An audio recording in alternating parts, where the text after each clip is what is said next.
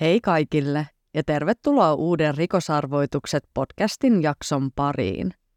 Osa teistä oli huomannutkin, että mä pidin tuossa muutaman viikon tauon jaksojen julkaisusta. Nyt olen palannut kesälomalta ja uusia jaksoja tulee jälleen normaaliin tapaan perjantaisin. Tämänkertainen tapaus saattaa olla monelle entuudestaan tuttu, sillä tästä on uutisoitu Suomessakin laajalti vuosien varrella – Jakson tapahtumat ovat traagiset ja muistutan tähän alkuun, että sisältövaroitukset löytyvät nykyään jakson kuvauksesta. Susan Mary Powell, tyttö nimeltään Cox, syntyi lokakuun 16. päivänä vuonna 1981 New Mexicossa. Susan oli vanhempiensa Judy ja Chuck Coxin kolmas tytär. Isosiskojen lisäksi Sysänin jälkeen perheeseen syntyi vielä neljäs tyttö. Perhe muutti Sysänin ollessa vielä pieni lapsi Alaskaan, josta he lopulta päätyivät asumaan Washingtonin osavaltiossa sijaitsevaan Puyallupin kaupunkiin. Puyallup sijaitsee vajaan tunnin ajomatkan päässä Seattlesta. Ystävällinen kaupunki houkutteli turvallisuutensa ja yhteisöllisyytensä vuoksi perheitä asettumaan alueelle – Iso osa kaupungin asukkaista kuuluu myöhempien aikojen pyhien Jeesuksen Kristuksen kirkkoon, ja myös koksit olivat mormoneja. Susan sai kasvatuksen kirkon oppien mukaan. Teinikäisenä Susan yritti hieman kapinoida vanhempiaan vastaan, mutta yritys ei vienyt pitkälle, sillä pohjimmiltaan Susan oli erittäin hyvä sydäminen ja vastuuntuntoinen nuori. Susan lauloi kuorossa – ja vietti vapaa-aikaansa rakkaan harrastuksensa ratsastuksen parissa. Hän oli erittäin pidetty ystävä piirissään ja kenelläkään ei ollut huonoa sanottavaa Susanista. Kauneudenhoidosta kiinnostunut Susan rakasti kynsien ja hiusten laittoa. Kosmetologin ura alkoi houkutella nuorta naista, joka halusi saada myös muut tuntemaan olonsa hyväksi – Uskonto kulki mukana Susanin aikuistuessa, ja hän oli aktiivinen jäsen mormoniyhteisössä. Vuoden 2000 lokakuussa 19-vuotias Susan osallistui kirkon järjestämiin mormoni-iltamiin, jossa oli mahdollista tavata muita mormoneja, jotka olivat sinkkuja. Iltamissa nuoria kaunis Susan kiinnitti miesten huomion – mutta Susan oli sen sijaan iskenyt silmänsä jo 24-vuotiaaseen Josh Powelliin. Kaksikko syventyi keskustelemaan toistensa kanssa ja kipinät alkoivat sinkoilla heidän välillään. Tapailu muuttui nopeasti vakavaksi seurusteluksi ja kaksi kuukautta myöhemmin ensikohtaamisesta Susan ja Josh kihlautuivat. Susan oli korviaan myöten rakastunut kunnianhimoiseen ja itsevarmaan Joshiin – ja vakuutteli perheelleen, ettei hän ollut tehnyt hätiköityä päätöstä naimisiin menosta. Josh oli Susanin tavoin mormoniperheestä, mutta Susanin taustoista eroten Joshin vanhemmat Terika ja Stephen Powell olivat eronneet. Ero oli ollut riitaisa ja vaikuttanut syvästi Joshiin ja tämän sisaruksiin. Susan toikin kaivattua tasapainoa ja rauhaa Joshin elämään. Susan oli silmin nähden onnellinen ja hänen perheensä ei voinut muuta kuin tukea tämän päätöstä naida Josh. Josh lupasi koksien perheelle pitää huolen Susanista ja tehdä hänet onnelliseksi.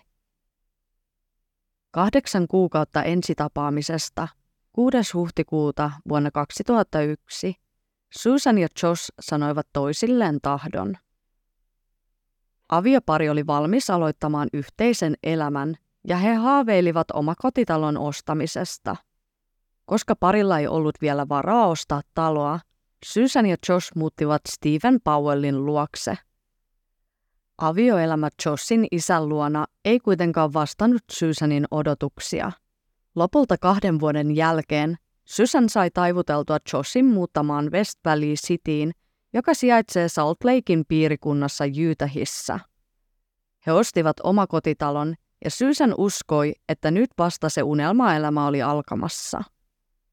Samalla paikkakunnalla asui myös Joshin äiti Terika sekä sisko Jennifer, joten kaksikolla oli hyvä tukiverkko uudessa kotikaupungissaan. Susan alkoi luomaan uraa pörssimeklarina ja Josh teki taas töitä IT-alalla. Elämä oli tasapainossa ja Susan alkoi haaveilla perheen lisäyksestä. Susan oli aina tiennyt haluavansa äidiksi ja koki, että nyt oli oikea aika tavoitella tuota unelmaa.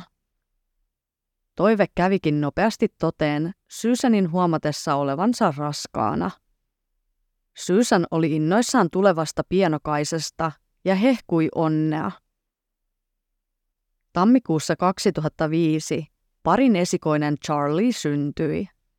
Kaksi vuotta myöhemmin perheonni täydentyi vielä toisella pojalla, Braidenillä. Onni alkoi kuitenkin hälventyä, sillä Susanin ja Joshin avioliitto oli muuttunut poikien syntymän jälkeen. Susan omistautui täysin kahdelle pojalleen ja teki kaikkensa, että heillä oli kaikki hyvin. Susan oli myös sitoutunut saamaan avioliittonsa toimimaan Joshin kanssa.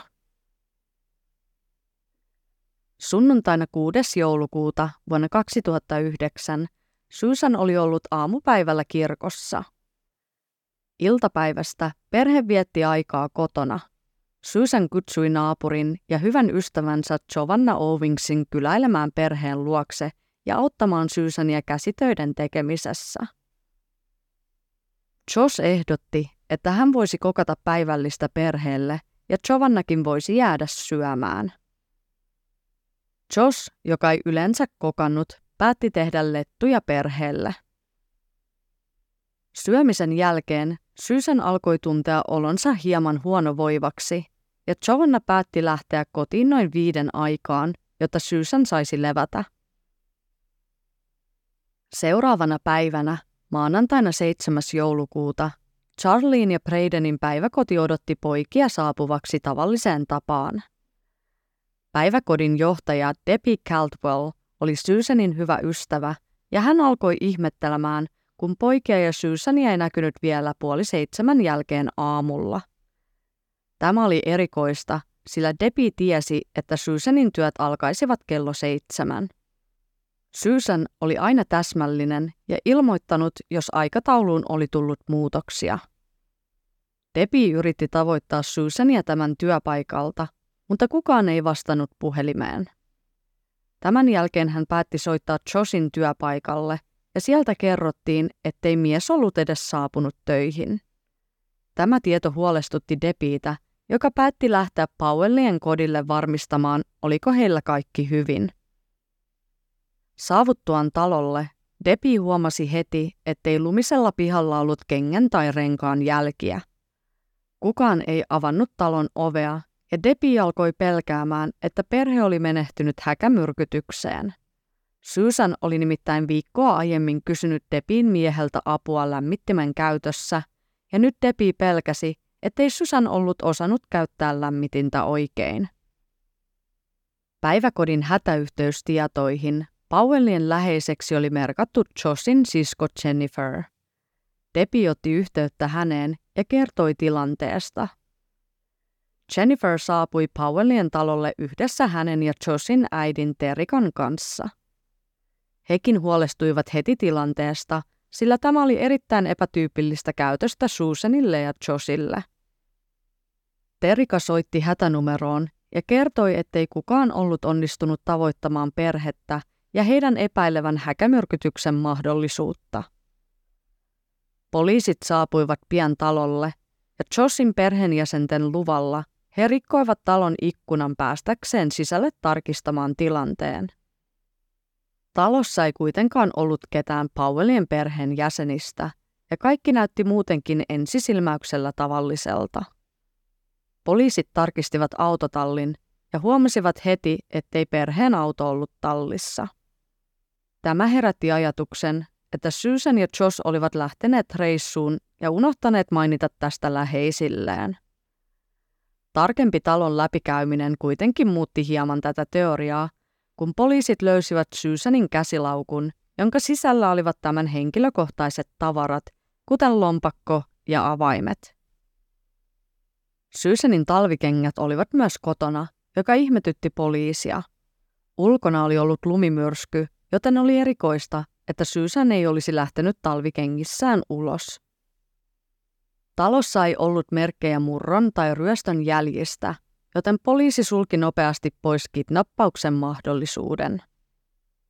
Erikoisin yksityiskohta talossa oli olohuoneessa olleet kaksi päällä olevaa tuuletinta, jotka puhalsivat kohti olohuoneen mattoa.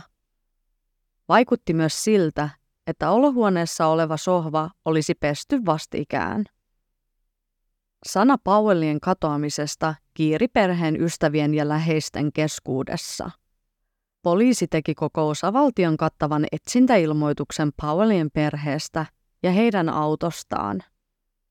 He halusivat myös kuulla perheen läheisiä saadakseen tietoa siitä, minkälainen elämäntilanne Susanilla ja Joshilla oli ollut ennen katoamista.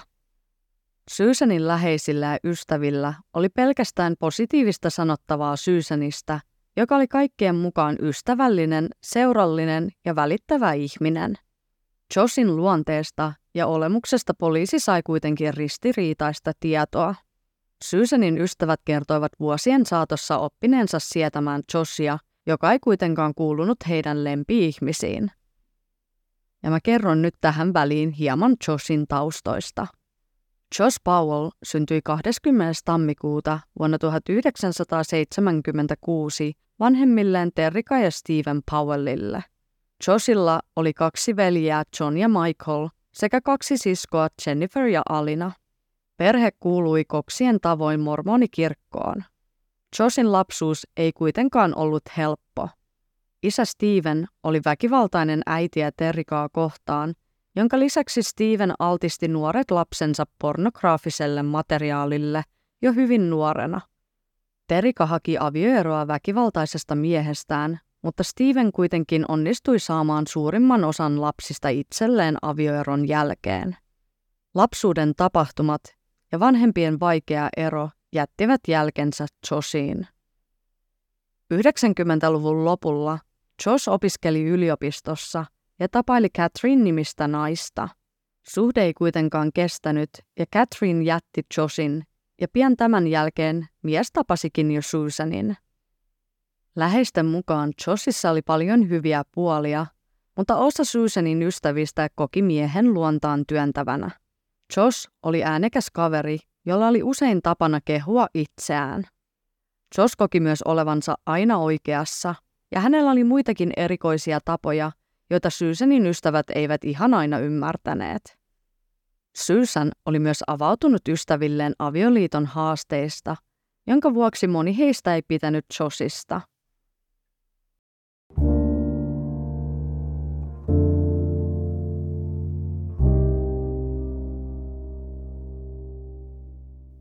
Maanantai alkoi kääntyä illan puolelle – ja poliisi sekä Powellien läheiset olivat yrittäneet tavoittaa ja etsiä perhettä noin 12 tunnin ajan. Illan suussa Josin läheiset saivat yhteydenoton mieheltä, joka kertoi olevansa matkalla takaisin kotiin poikien kanssa. Kun läheiset kysyivät, oliko Susan mukana, kielsi Josh asian ja sanoi, että Susan oli varmaan vielä töissä. Seitsemän aikaan illalla Josh ajoi autolla kotipihaan. Pojat Charlie ja Braden olivat auton kyydissä, mutta Susania ei tosiaan näkynyt missään. Poliisit halusivat tietää, missä Josh oli ollut koko päivän ja miksei hän ollut aiemmin vastannut yhteydenottoihin. Josh kertoi vienensä poikansa talviretkelle, jonne hän oli spontaanisti päättänyt lähteä edellisenä iltana puolen yön aikoihin. Poliisi piti tarinaa epäuskottavana, sillä alueella oli ollut lumimyrsky ja erittäin kylmä ilma. Josh kuitenkin vakuutteli tekevänsä näin usein lastensa kanssa. Josh myös kertoi säästellensä puhelimensa akkua, jonka vuoksi hän ei ollut voinut vastata hänelle tulleisiin soittoihin ja viesteihin. Hän kertoi unohtaneensa laturin kotiin, mutta poliisi näki samalla hetkellä laturin olevan kyllä kiinni keskikonsolissa. Josh kertoi Sysänin jääneen nukkumaan edellisenä iltana kotiin heidän lähtiessä retkelle, ja hän uskoi, että Sysän oli varmasti töissä. Poliisit kuitenkin ilmoittivat heti, ettei Susan ollut saapunut tuona päivänä lainkaan töihin ja Joshin tulisi lähteä heidän mukanaan poliisiasemalle. Susanin läheiset ja ystävät olivat nyt erittäin huolissaan siitä, ettei Susan ollut Joshin ja lastensa kanssa. Susanin parhaimpiin ystäviin kuuluva Kiirsi alkoi soittelemaan ystäviä läpi ja kysyi, oliko kukaan heistä nähnyt Susania. Jovannalta Kirsi sai kuulla, että hän oli ollut edellisenä päivänä perheen luona ja kaikki vaikutti silloin normaalilta. Poliisiasemalla Josh vaati, että hänen poikansa saisivat tulla mukaan, kun häntä kuullaan. Poliisi halusi tietää, miten perheen viikonloppu oli sujunut ja milloin Josh oli nähnyt Susanin viimeisen kerran. Josh toisti aiemmin sanomaansa, että Susan oli jäänyt kotiin nukkumaan hänen päättäessä lähteä spontaanisti talviretkelle poikiensa kanssa puolen yön aikaa sunnuntai-iltana. Poliisi ihmetteli edelleen Joshin päätöstä retkeilystä, sillä hänellähän oli seuraavana päivänä töitä. Josh kertoi sekoittaneensa päivät keskenään ja kuvitelleen, että oli vasta lauantai. Hän kertoi suunnanneensa poikiensa kanssa noin 150 kilometrin päässä sijaitsevalle Simpson Springsille. Kuulemisen aikana Josh ei vaikuttanut olevan lainkaan huolissaan Susanista tai tämän olin paikasta. Poliisi ihmetteli tätä asiaa ääneen, mutta Josh reagoi tähän vain sanomalla, että hänenkin mielestä oli epätyypillistä Susanille jättää menemättä töihin – Tarina talviretkestä keskellä yötä lumimyrskyn aikaan kuulosti erittäin epäilyttävältä ottaen huomioon, että Susan oli nyt kateissa. Poliisi pyysi Josilta lupaa saada tutkia perheen auto, ja hän antoi siihen luvan. Autosta löytyi pensakanisteri ja retkivarusteita, jotka tukivat Joshin tarinaa. Autosta löytyi kuitenkin Susanin kännykkä, eikä Josilla ollut antaa selitystä siihen, miksi se oli siellä. Puhelimesta puuttui SIM-kortti, joka oli hieman erikoista. Poliisilla ei ollut todisteita siitä, että Josh liittyisi Susanin katoamiseen ja he päästivät tämän lähtemään asemalta. Häntä pyydettiin kuitenkin palaamaan seuraavana päivänä. Poliisi halusi seurata, ajaisiko Josh perheen autolla jonnekin, joka voisi auttaa Susanin olinpaikan selvittämisessä. Josh ei kuitenkaan toiminut poliisin toivomalla tavalla, vaan hän oli suunnannut lentokentälle, josta hän vuokrasi itselleen auton. Josh oli poissa seuraavan 18 tunnin ajan. Kun poliisi sai selville asian, he eivät tienneet, missä Josh oli ollut. Vuokra-autolla oli kuitenkin tuon 18 tunnin aikana ajettu noin 1300 kilometriä. Susanista ei ollut kuulunut vielä tiistainakaan. Poliisi halusi nyt kuulustella Josia niin, ettei hänen ja Susanin pienet pojat olleet paikalla. Poliisi oli kiinnostunut tietämään, uskoiko Josh Susanin olevan vaarassa. Josh kertoi alkaneensa uskomaan sen mahdollisuuteen. Hän ei kuitenkaan osannut nimetä ketään, joka olisi halunnut satuttaa Susania. Kuulustelun aikana Josh ilmaisi ärsytyksensä, että poliisi oli rikkonut heidän talonsa ikkunan, vaikka Susanin hyvällä ystävällä olisi ollut varaa vain taloon. Tutkijoita ihmetytti Joshin huoli ikkunasta, vaikka hänen vaimonsa oli kateissa. Josh ei nimittäin kertaakaan kuulustelun aikana kysynyt, mitä poliisi teki löytääkseen Susanin. Sillä välin, kun Josia kuulusteltiin, Charlie ja Braden vietiin Joshin äidin Terrikan toimesta terapiakeskukseen, jossa terapeutit ja tutkijat ottivat pojat puheilleen. Charlie oli melkein viisivuotias ja kertoi oman versionsa talviretkestä. Poikien haastattelut videoitiin ja Charlie kertoi retkellä olleen mukana hänen isä, äiti ja pikkuveli Braden. Tämä oli yllättävä tieto – ja tutkija halusi nyt kysyä Charlieilta, ketkä palasivat retkeltä kotiin. Tähän poika kertoi isän palanneen, mutta äidin jääneen kristallien luokse. Haastattelun aikana Charlie oli kertonut monia asioita, joissa ei ollut järkeä, mutta nämä tiedot olivat kuitenkin erittäin hälyttäviä. Charlien mukaan äiti oli mukana retkelle lähtiessä, mutta ei palannut kuitenkaan kotiin heidän kanssaan. Tutkijat olivat olleet jo päästämässä Joshia pois kuulustelusta, kun he saivat kuulla Charlin kertomuksen tapahtumista. Poliisi olisi näiden tietojen perusteella halunnut pidättää Joshin, mutta syyttäjä ilmoitti, ettei viranomaisilla ollut riittävästi hallussaan todisteita siitä, että Josh oli vaimonsa katoamisen takana, eivätkä he voisi nostaa syytettä Joshia vastaan. Tämän vuoksi Josh päästettiin lähtemään asemalta. Powellin talo oli eristetty tutkinnan ajaksi, ja kotoa takavarikoitiin Joshin elektroniikkaa, joka sisälsi useita kovalevyjä ja tietokoneita. Kovalevyt olivat kuitenkin suojattu niin hyvin, että poliisilla oli suuria hankaluuksia päästä tietoihin käsiksi. Ainoa epäilyttävä asia, joka talolla kiinnitti tutkijoiden huomion, olivat maton ja sohvan läheltä löytyneet pienen pienet veripisarat. Ne näyttivät lähinnä siltä, kuin joku olisi yskinyt verta lattialle.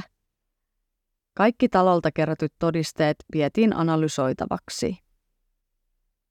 Osa tutkijoista suuntasi Simpson Springsin alueelle, jonne Josh oli kertonut menneensä Charlene ja Bradenin kanssa.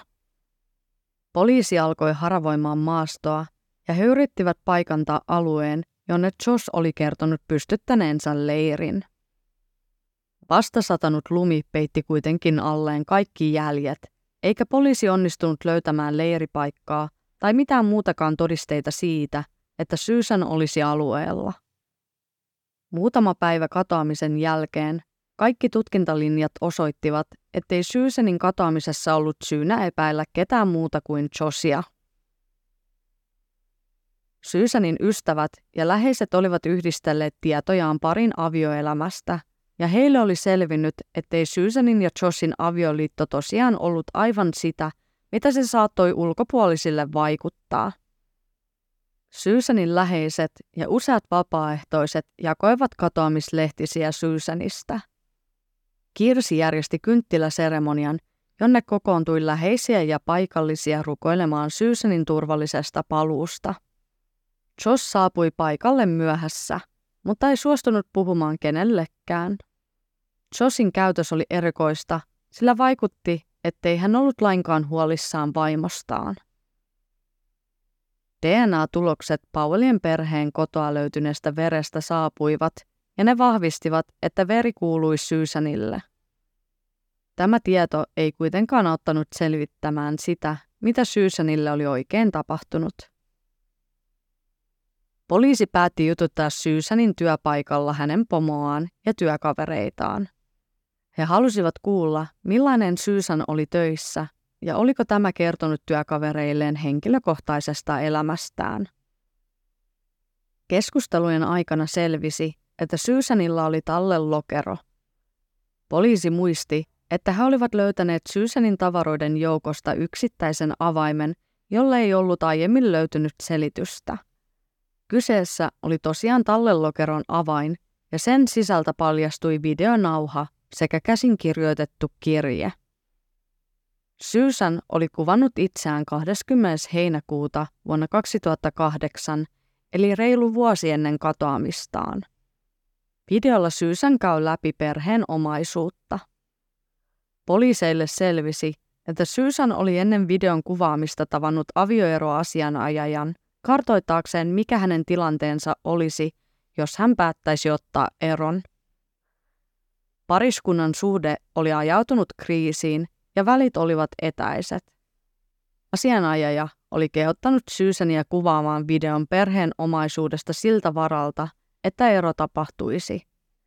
Näin ollen Josh eikä myöskään Syysän voisi piilottaa omaisuutta toiselta – Asianajaja oli lisäksi käskenyt Susania piilottamaan nauhan niin, ettei Josh voisi saada sitä käsiinsä. Kirsi tiesi, että Susan oli puhunut avioeron mahdollisuudesta Joshille ja kertonut, että asioiden tulisi muuttua, jotta pari voisi jatkaa yhdessä.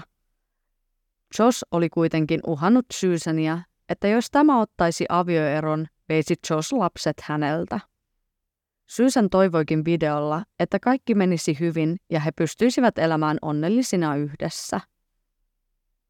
Tallellokerosta löytyneessä kirjeessä luki päällä Susanin viimeinen tahto ja testamentti. Toisella puolella luki, että älkää antako tai näyttäkö tätä Josille. Kirje herätti saman tien poliisin kiinnostuksen, sillä oli selvää, ettei Susan luottanut miehensä. Kirjeessä Susan kertoi pelkäävänsä miestään ja että jos jotain tapahtuisi hänelle ja se vaikuttaisi onnettomuudelta, ei kyseessä silti välttämättä olisi onnettomuus. Jos tällainen tilanne tapahtuisi, tulisi poliisin tutkia Josia. Oli selvää, että Susan piti mahdollisena sitä, että Josh satuttaisi häntä. Susan mainitsi myös Josin ottaneen hänelle yli miljoonan dollarin arvoisen henkivakuutuksen. Kirjassa luki myös pariskunnan avioliittovaikeuksista, jotka olivat kestäneet jo useamman vuoden. Loppuun Susan oli kirjoittanut, ettei hän ikinä jättäisi poikiaan. Kirje ja video olivat suurin aihetodiste Josia vastaan, jonka poliisi oli saanut haltuunsa sitten Susanin katoamisen. Tutkijoilla ei ollut kuitenkaan edelleenkään fyysisiä todisteita, eikä Susania oltu löydetty. Todisteet olivat edelleen liian hatarat syytteiden nostamiseksi. Yhdeksän päivää Susanin katoamisen jälkeen poliisi teki Josista virallisen epäillyn. Jos antoi DNA-näytteensä, mutta kieltäytyi muuten auttamasta poliisia. Susanin katoaminen ja katoamisen erikoiset olosuhteet olivat alkaneet myös kiinnittää median huomion. Uusista käänteistä tapauksen tutkinnassa ja Susanin elämänvaiheiden tiedottaminen alkoivat käydä Josin hermoille, joka oli kieltäytynyt kaikista haastatteluista – Media halusi saada jatkuvasti Josilta lausuntoa, ja alle kuukausi Susanin katoamisen jälkeen Josh teki päätöksen muuttaa perheen talosta isänsä Stephen Powellin luokse Puyallupiin Washingtoniin. Ennen muuttoa Josh oli tyhjentänyt ja sulkenut hänen ja Susanin tilit sekä tyhjentänyt Susanin eläkerahaston. Josh oli myös peronnut kaikki Susanin sovitut kiropraktikkotapaamiset joka antoi vain entistä syyllisemmän kuvan Josista. Aivan kuin mies olisi tiennyt, ettei hänen vaimonsa ole palaamassa takaisin. Josin sisko Jennifer koki, ettei hänen veljensä kerro kaikkia tietojaan Susanista. Jennifer halusikin auttaa poliisia ja suostui pitämään mikkiä saadakseen Josin tunnustavan nauhalle. Tammikuun lopulla vuonna 2010 Jennifer vieraili isänsä Stevenin talolla tapaamassa Josia. Perhe kokoontui illallispöytään, jossa Jennifer otti Susanin puheeksi. Tämän jälkeen Jennifer vei Josin toiseen huoneeseen, jossa painosti miestä kertomaan totuuden siitä, mitä hän oli tehnyt Susanille. Jos ei kuitenkaan murtunut siskonsa kysymysten äärellä, ja ilta päättyi siihen, että Steven haukkui tyttärensä ja heitti Jenniferin ulos talosta. Vaikka media ei saanut Josia puhumaan vaimonsa katoamisesta, Susanin tapaus oli esillä niin lehdissä kuin TV-ohjelmissa. Etenkin Susanin vanhemmat Chuck ja Judy pitivät huolen, ettei Susanin nimi painu unholaan. He osallistuivat useisiin TV-ohjelmiin, joissa he kertoivat Susanista ja hänen katoamisestaan. Mediassa Susan esitettiin täydellisenä vaimona ja äitinä, ja tämä sai Josin reagoimaan. Hän päätti puhua medialle, ja pitämässään lehdistötilaisuudessa Jos kuvaili Susanin kokeneen lapsuudessa henkistä pahoinpitelyä. Josin mukaan Susanin äiti Judy oli vihainen nainen ja isä Chuck manipuloiva. Jos kertoi uskovansa Susanin vanhempien olevan niin pahoja, että tämän vuoksi Susan oli päättänyt paeta. Josh ei jättänyt omaa teoriaansa Susanin katoamisesta tähän. Hän perusti isänsä Stevenin avulla Susan Powell-nimeä kantavan nettisivun, jossa he julkaisivat teorian Susanin olinpaikasta. Tämä teoria erosi hieman Josin aiemmasta. Nyt Josh kertoi uskovansa, että Susan oli karannut toisen miehen matkaan Brasiliaan uuden alun perässä. Tämä toinen mies oli Josin mukaan samoihin aikoihin Susanin kanssa Salt Lake Citystä kadonnut Stephen Kosher. Josilla ja Stevenillä ei kuitenkaan ollut mitään todisteita siitä, jotka olisivat osoittaneet tämän teorian olevan totta. Ja jos Josh uskoi tähän, miksei hän ollut kertonut asiasta aiemmin poliisille? Susanin läheisten mukaan Susan ei tuntenut kadonnutta Stepheniä, eikä mikään viitannut siihen, että he olisivat koskaan edes tavanneet toisiaan. Chuck, Judy ja Susanin sisarukset eivät nielleet Josin julkisesti tekemiä väitteitä. 15. helmikuuta vuonna 2010, eli noin kaksi kuukautta Susanin katoamisen jälkeen, perhe päätti pitää oman lehdistötilaisuuden. He kertoivat julkisesti, että Susanin katoamisen jälkeen perhe sekä Susanin ystävät olivat jakaneet tietojaan Powellien perheelämästä. Palaset olivat alkaneet muodostamaan kokonaiskuvan Susanin ja Josin väleistä, mitkä eivät olleet niin hyvät, jolta ne olivat aluksi vaikuttaneet. Koksin perhe sai kuulla Susanin ystäviltä, ettei Susan ollut halunnut huolestuttaa vanhempiaan ja siskojaan, jonka vuoksi hän ei ollut kertonut ongelmistaan hänen ja Josin avioliitossa. Ystävien mukaan Susan oli kertonut Josin käytöksen muuttuneen täysin sen jälkeen, kun Susan oli alkanut odottamaan Charlieta. Josh oli pelännyt elämän muuttuvan liian normaaliksi lapsen syntymän jälkeen. Elämä muuttuikin, sillä Joshista tuli kontrolloiva ja ilkeä aviomies. Susan oli avautunut Joshin ja hänen riidoista ja kuinka Joshilla oli tapana haukkua häntä. Josh kontrolloi myös Susanin syömistä ja esimerkiksi kaikki herkut oli kielletty Susanilta – vaikka Josh söisi niitä hänen silmiensä edessä. Susan oli joutunut piilottamaan rahaa lasten joululahjoja varten, sillä Josh ei halunnut ostaa lapsille lahjoja lainkaan. Josh osti kuitenkin omaan käyttöönsä leluautoja, joihin lapset eivät saaneet koskea. Josh kulutti rahaa myös tietokoneisiin ja muuhun elektroniikkaan. Parin palkat menivät yhteiselle tilille, mutta Josh vaihtoi pankkikortin tunnusluvun niin, ettei Susan voinut enää käyttää korttiaan. Vuosien saatossa henkinen pahoinpitely oli edennyt fyysiseksi, ja tällöin Susanin ystävät olivat yrittäneet puuttua asiaan. Useat ystävät tarjosivat omaa kotiaan turvapaikaksi, jonne Susan voisi tulla, jos tilanne pahenisi. Susan kuitenkin rakasti Josia ja uskoi parin selviävän vaikeuksista. Perhe ja ystävät olivat varmoja, että Josh oli Susanin katoamisen takana, ja he olivat erittäin turhautuneita siihen, ettei poliisi pidättänyt miestä. Lehdistötilaisuuden jälkeen poliisiin otti yhteyttä Joshin työkaveri, joka kertoi, että vuosi ennen Susanin katoamista Josh oli kertonut työpaikan pikkujouluissa, kuinka ruumis kannattaisi hävittää. Joshin mukaan Paras tapa päästä eroon ruumiista ja selvitä rikoksesta olisi hävittää se syvään kaivoskuiluun. Poliisi otti saamansa tiedon vakavissaan ja kesällä 2010 Susanin löytämiseksi aloitettiin valtavat etsinnät kaivosmaalta, jossa oli tuhansia kaivoja erämaa-alueella. Etsintöjen aikana ei kuitenkaan valitettavasti löydetty mitään Susanin viittaavaa, ja elokuussa poliisi kertoi käyttäneensä yli 6000 tuntia Susanin etsimiseen. Susanin olinpaikka oli kuitenkin edelleen mysteeri.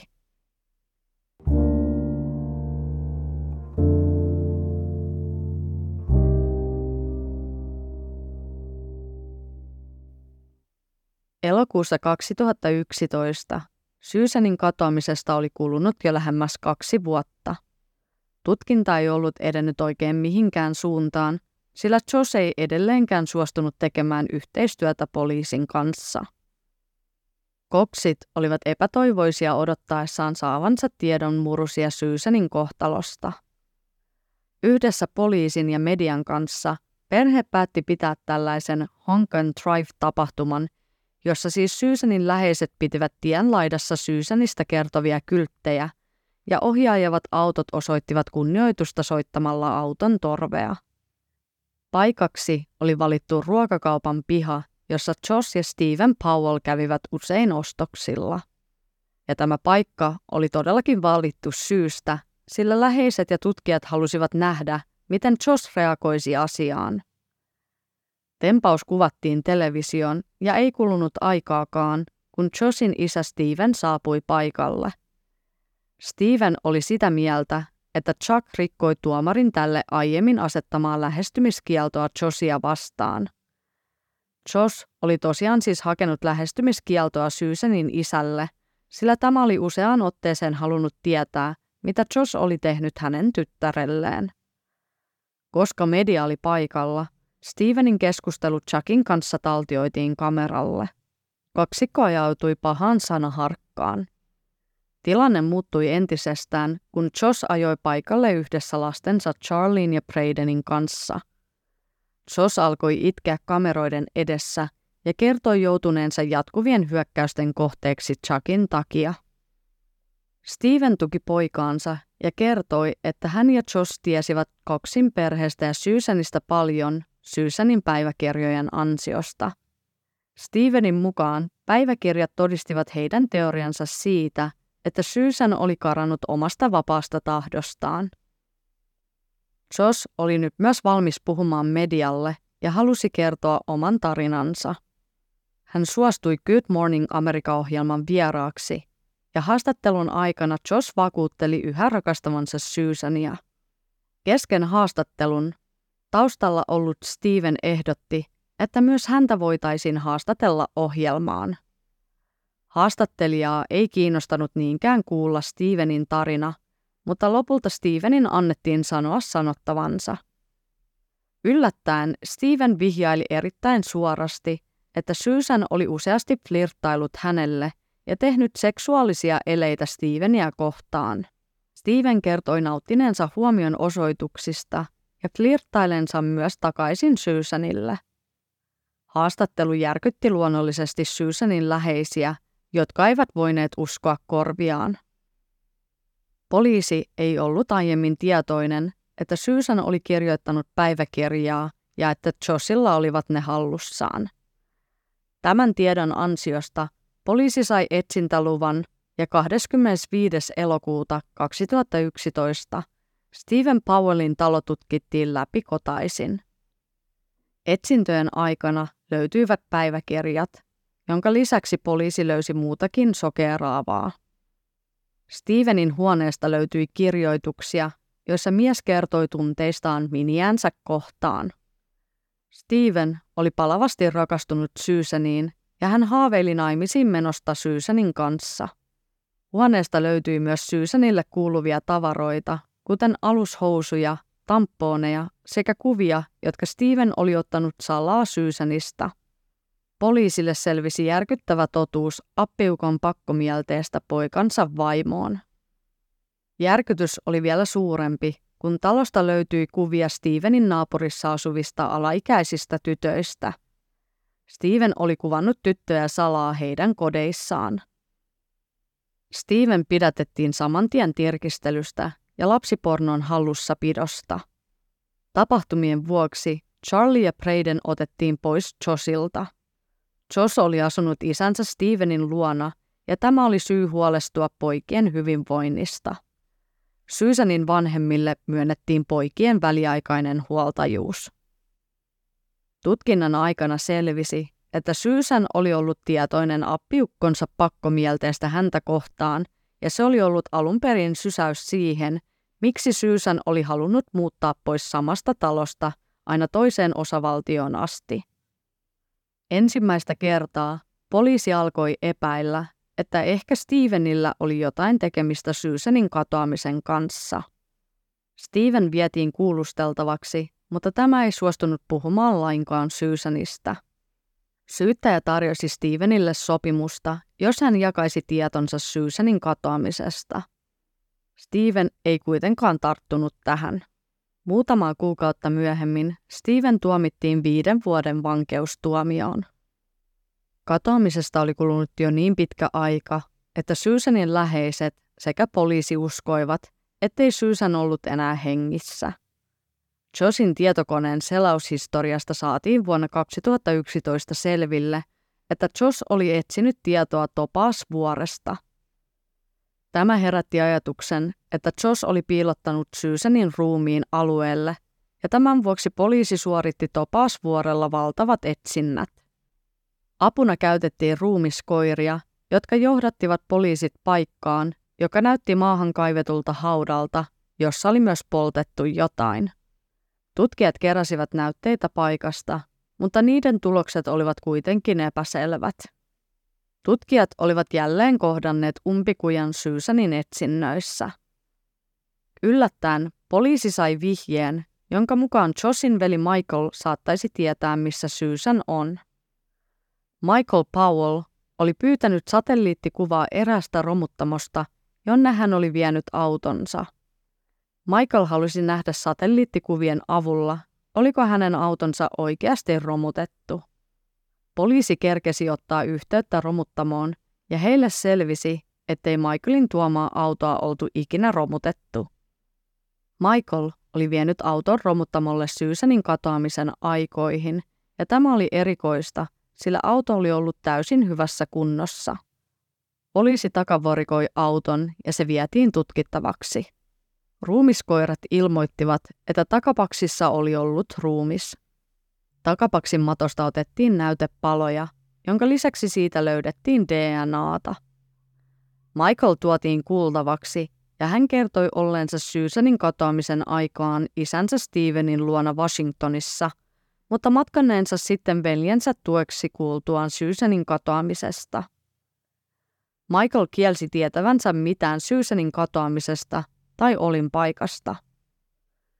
Kuulustelun keskivaiheilla poliisi paljasti Michaelille, että he olivat takavarikoineet tämän auton romuttamolta. Tiedon kuultuaan Michaelin käytös oli muuttunut hermostuneeksi ja hän lopetti puhumasta. Jossin tavoin Michael jouduttiin kuitenkin päästämään vapaaksi, sillä poliisilla ei ollut todisteita siitä, että Michaelilla olisi ollut osuutta Syysenin katoamiseen. Kuulustelun jälkeen Michael ei suostunut yhteistyöhön poliisin kanssa ja lopetti puhelimeensa vastaamisen. Michaelin autosta tehdyt testitulokset eivät myöskään auttaneet Susanin katoamisen tutkinnassa. DNA, jota autosta oli löytynyt, ei kuulunut Susanille. Samaan aikaan Josh kävi oikeustaistelua Charlin ja Bradenin huoltajuudesta. Susanin vanhemmat Chuck ja Judy tekivät kaikkensa, ettei Josh saisi poikien huoltajuutta takaisin – Chuck pääsi arkiston kautta käsiksi Joshin vanhempien avioeropapereihin, joista kävi selville huolestuttavia tietoja. Isä Steven oli esimerkiksi yllyttänyt Josia ja Michaelia lyömään äitiään Terikaa. Tilanne oli kotona eskaloitunut jopa siihen, että Josh oli uhannut äitiään veitsellä sekä tappanut siskonsa lemmikki Kerpiilin. Josh oli myös tietojen mukaan ainakin kerran yrittänyt itsemurhaa. Valtajuuskäsittely alkoi ensimmäinen helmikuuta 2012. Josh kertoi oikeudessa pystyvänsä tarjoamaan pojilleen turvallisen ja tasapainoisen kodin. Tuomari kuitenkin päätyi kaikkien esille tulleiden tietojen myötä olla palauttamatta huoltajuutta Josille. Kyseessä oli kuitenkin väliaikainen päätös, ja Josh määrättiin menemään psykoseksuaaliseen tutkintaan pornoriippuvuuden takia. Testi tarkoitti myös sitä, että Josille tultaisiin tekemään valheenpaljastustesti, johon hän ei aiemmin ollut suostunut. Nyt se oli kuitenkin oikeuden määräys, ja Josh joutuisi vastaamaan kysymyksiin Susanista. Josh sai vierailuoikeudet nähdä poikiaan, mutta valtion sosiaalityöntekijän tuli olla paikalla tapaamisissa. Sunnuntaina 5. helmikuuta vuonna 2012 oli ensimmäisen valvotun vierailun aika. Tapaaminen oli tarkoitus järjestää sosiaaliviraston järjestämässä tilassa, mutta Josh vaati, että lapset voisivat tulla hänen vastavuokraamansa taloon. Josh vakuutteli, että talo on turvallinen ympäristö lapsille, sillä se ei olisi hänen isänsä Stevenin koti. Pyyntöön suostuttiin, ja sosiaalityöntekijä saapui Charlin ja Bradenin kanssa Joshin talolle. Autosta noustuaan pojat juoksivat ovella vastassa olleen Josin luokse. Kun sosiaalityöntekijä lähestyi ovea, Josh hymyili häntä kohti ja sulki oven naisen edestä. Sosiaalityöntekijä koputti oveen ja pyysi Josia päästämään hänet sisälle. Pian nainen kuuli Josin sanovan lapsilleen, että hänellä oli heille yllätys. Hieman tämän jälkeen sosiaalityöntekijä kuuli, kuinka Braden huusi, ja hän soitti saman tien hätänumeroon. Hätäpuhelun aikana sosiaalityöntekijä kertoi tilanteen ja kertoi haistavansa sisältä tulevan pensan hajun. Nainen oli peloissaan ja pyysi lupaa siirtyä kauemmas talosta. Hän oli varma, että pojat saattoivat olla hengenvaarassa ja pyysi, että paikalle lähetettäisiin apua nopeasti. Hätäpuhelupäivystäjä ei kuitenkaan kokenut tilanteen olevan hengenvaarallinen ja sanoi, että partio saapuisi paikalle heti kun kerkiäisi. Järkyttynyt sosiaalityöntekijä jäi odottamaan, kunnes hetkeä myöhemmin kuului iso räjähdys. Josin talo oli ilmiliäkeissä ja hätääntynyt työntekijä soitti uudelleen hätänumeroon. Palokunta saapui paikalle, mutta tulipalo oli edennyt niin pahaksi, ettei sisälle voinut mennä. Mitään ei ollut enää tehtävissä poikien hyväksi. Sammutustyöt veivät useita tunteja ja sana poikien ja Josin kuolemasta alkoi kiiriä. Susanin ystävät näkivät asian uutisista ja eivät voineet uskoa silmiään. Varmistuksen asiaan he saivat Susanin isältä, joka kertoi, että Josh oli räjättänyt talon. Raunioista löydettiin poikien ja Josin jäänteet. Kuolin tutkijan mukaan molemmilla pojilla oli kirveen aiheuttamia iskuja kallossaan. Lopullinen kuolinsyy oli kuitenkin häkämyrkytys. Josh oli murhanut lapsensa raasti, ja nopeasti tutkijoille selvisi, että teko oli suunniteltu. Josh oli nostanut pankista 7000 dollaria ja sulkenut tilin sen jälkeen. Sunnuntai-aamuna ennen tekoaan Josh oli soittanut siskolleen Alinalle ja kertonut, kuinka hoitaa asiat sen jälkeen, kun häntä ei olisi. Josh oli lisäksi antanut kaikki poikien tavarat pois ja ostanut bensaa. 20 minuuttia ennen palon sytyttämistä Josh oli jättänyt vastaaja viestin perheelleen, jossa hän jätti jäähyväiset. Josh kertoi, ettei voinut elää ilman poikiaan ja sanoi, ettei pystynyt enää jatkamaan. Lopuksi hän pyysi anteeksi kaikilta, ketä oli satuttanut, ja päätti puhelun. Josh oli vuosien ajan onnistunut olemaan poliisia edellä. Susanin perhe ja ystävät olivat surun murtamia Charlin ja Bradenin kohtalosta. Noin vuosi Josin ja poikien kuoleman jälkeen poliisi uskoi edelleen Michaelin tietävän enemmän Susanin katoamisesta ja hänen ollen mahdollisesti mukana piilottamassa Susanin ruumista. Poliisi ei kuitenkaan koskaan saanut Michaelia puhumaan asiasta. 11. helmikuuta 2012 Michael Powell löydettiin kuolleena pysäköintitalon edustalta. Hän oli tehnyt itsemurhan hyppäämällä pysäköintitalon seitsemännestä kerroksesta. Susanin läheiset uskovat, että Josh ja Michael tappoivat itsensä, sillä poliisi oli pääsemässä heidän jäljilleen.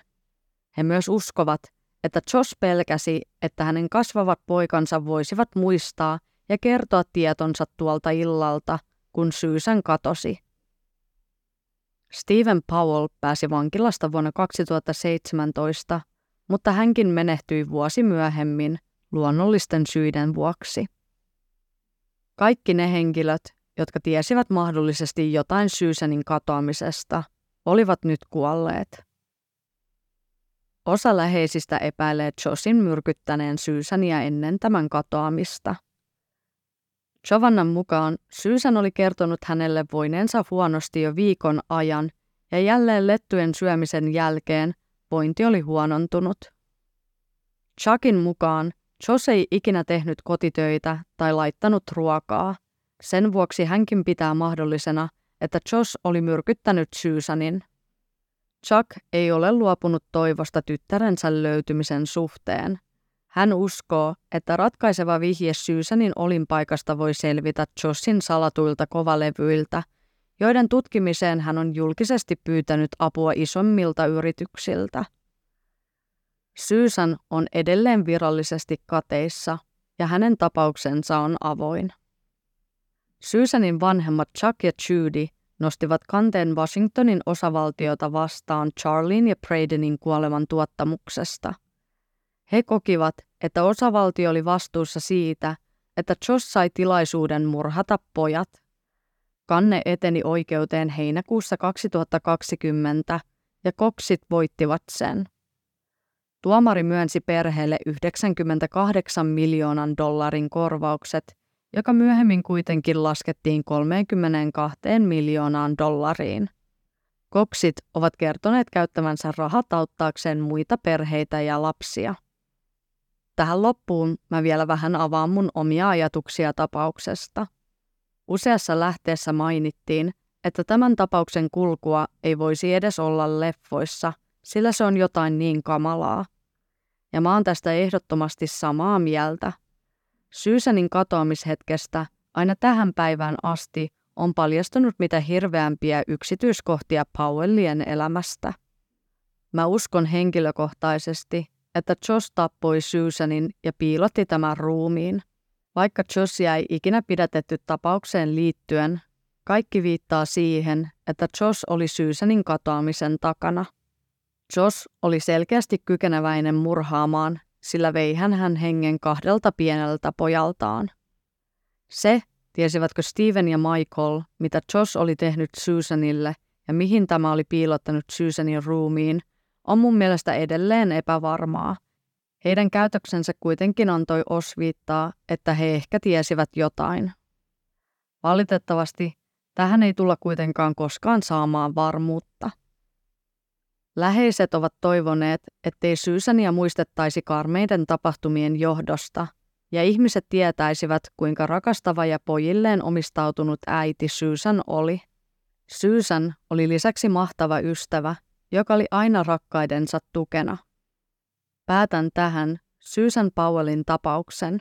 Haluaisin nyt tietää, oliko tämä tapaus teille entuudestaan tuttu. Kommenttia voi laittaa Instagramin puolella josta podi löytyy nimimerkillä rikosarvoitukset. Kiitos teille kuuntelijoille ja palataan taas ensi kerralla uuden rikosarvoituksen parissa. thank you